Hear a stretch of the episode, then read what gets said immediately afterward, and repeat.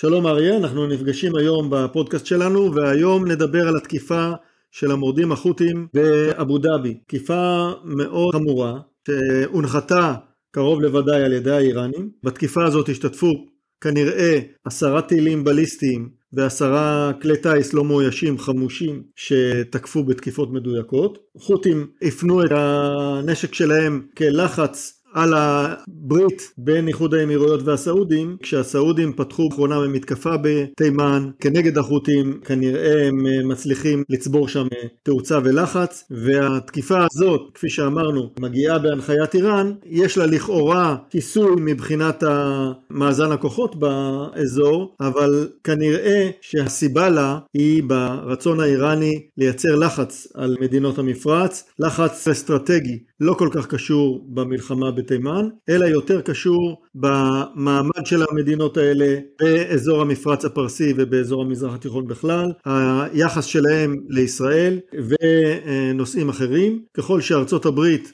מושכת את ידיה מהמזרח התיכון, איראן נכנסת לתוך חללים שנוצרים ויוצרת לחצים, לפעמים בצורה לא מורגשת כל כך ולפעמים בצורה מאוד מאוד אלימה וברוטלית. במקרה הזה זאת הייתה תקיפה אלימה וברוטלית. אז כפי שאמרנו מדובר בתקיפה של 20 חימושים. הטילים הבליסטיים שנורים לטווח של אלף קילומטר ברוב המקרים לא משיגים פגיעות מדויקות ודווקא אנחנו שומעים מהדיווחים מאבו דאבי שהיו פגיעות ישירות במכלי דלק ובמתקנים באזור שדה התעופה. כחלק מהפגיעות האלה גם נהרגו שלושה אנשים ונפצעו עוד שישה. כך שהתקיפות היו מדויקות. וזה אומר שהמל"טים התוקפים, שהם נושאים ראש נפץ יותר קטן מהטילים הבליסטיים, הצליחו לפגוע במטרות בדיוק. אנחנו רואים מהתמונות והסרטים שמגיעים מאבו דאבי, אנחנו רואים מתקני דלק אה, בוערים עם ענן עשן כבד. כך שהפגיעות, כפי שאמרנו, היו מדויקות מאוד. כן, אנחנו uh, רואים פה תופעה שהולכת ומתגברת. לאיראן אין חיל אוויר של ממש, והם הבינו שבאמצעות מל"טים ורחפנים הם יכולים להשיג פגיעות מרחוק במטרות ככל שעולה על רוחם. הפגיעה באבו דאבי מהלילה היא פגיעה חמורה מאוד משתי סיבות. ראשית היא פגיעה ליד נמל התעופה שגם ישראלים מגיעים אליו, ומגיעים אליו תיירים מכל העולם. דבר שני, הטווח הוא טווח של בערך 900 אה, אה, קילומטר מתימן לאבו דאבי. זה טווח גדול, וכמו שאמרת, הדיוק אחרי טיסה כזאת, אחרי מעוף כזה, הוא לא דבר של מה בכך. אומרים לי מקורותיי פה בישראל, שישראל צריכה להיות ערוכה גם לאפשרות שהחות'ים, בהנחיה כמובן ברורה של טהרן, ינסו לפגוע גם במטרות בישראל. המטרות הכי קרובות הן באזור אילת, טווח כבר יותר גדול של בערך 1,200-1,300 קילומטר מהשטח של תימן. זאת אפשרות בהחלט אה, סבירה.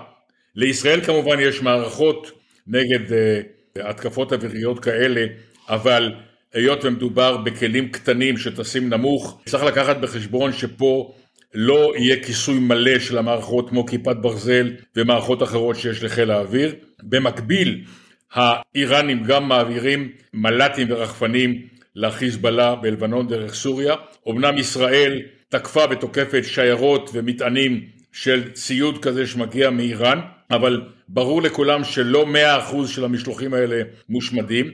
חיזבאללה כבר שיגר לעבר ישראל כמה רחפנים, אבל אלה היו רחפני צילום פשוטים שקונים באמזון ב-300-400 דולר, אבל לפי כל המומחים שאני מדבר איתם, אנחנו צריכים לצפות שגם במקרה של מתיחות, שהחיזבאללה ישגר לעבר ישראל, גם הוא אה, מל"טים חמושים. בקיצור, צריך להיערך לחזית כזאת של כלים לא מאוישים, שהאיראנים מעבירים כרגע לכל הפרוקסי שלהם, לכל שלוחיהם בעולם, כמו החות'ים בתימן, החיזבאללה בלבנון. ישראל תצטרך להיערך לנישה הזאת של ההתקפות בצורה מיוחדת, כי לא כל המערכות שלנו יכולות לטפל ביעילות במל"טים כאלה, ולכן האיום הזה הוא בהחלט איום שהולך ומתפתח וצריך להתייחס אליו ברצינות. בהחלט. המתקפה הזאת אה, יכולה להוות גם הזדמנות. השאלה היא איך אבו דאבי תתייחס להתקפה.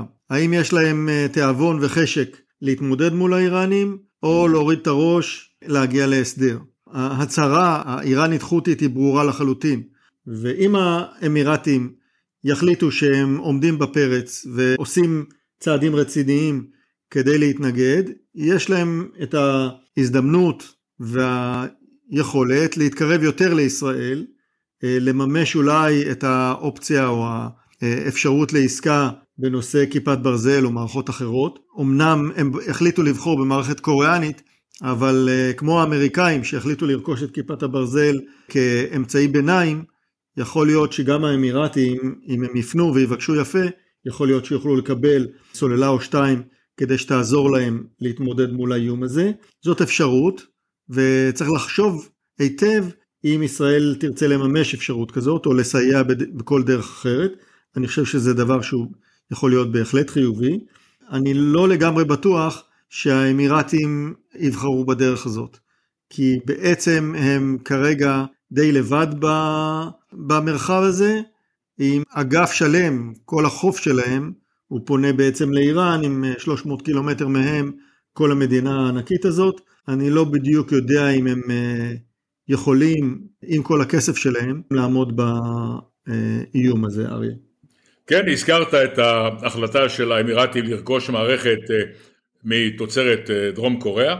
אה, מדובר פה בעסקה של שלושה וחצי מיליארד דולר. בתעשיות הביטחוניות הישראליות אומרים שההפסד של העסקה הזאת לדרום קוריאנים היא יום כיפור של התעשיות הביטחוניות. מקורותיי אומרים לי שישראל הפסידה את העסקה הזאת בגלל טיפשות והתנהגות לא מתאימה של האנשים שטיפלו בעסקה הזאת, בעיקר במערכת הביטחון. אה, בפרסומים שמופיעים היום בדרום קוריאה על חתימת העסקה, מוזכר שדרום קוריאה שיפרה את האמירתים בכל מיני הטבות שונות, השקעות מסוימות, פתיחה של כל מיני גופים שישתפו פעולה בתחומי מחקר ופיתוח. הם ידעו איך לגשת לאמירתים, אנחנו כנראה לא ידענו, ההפסד הזה הוא צורב וכואב, ואני לא בטוח ש...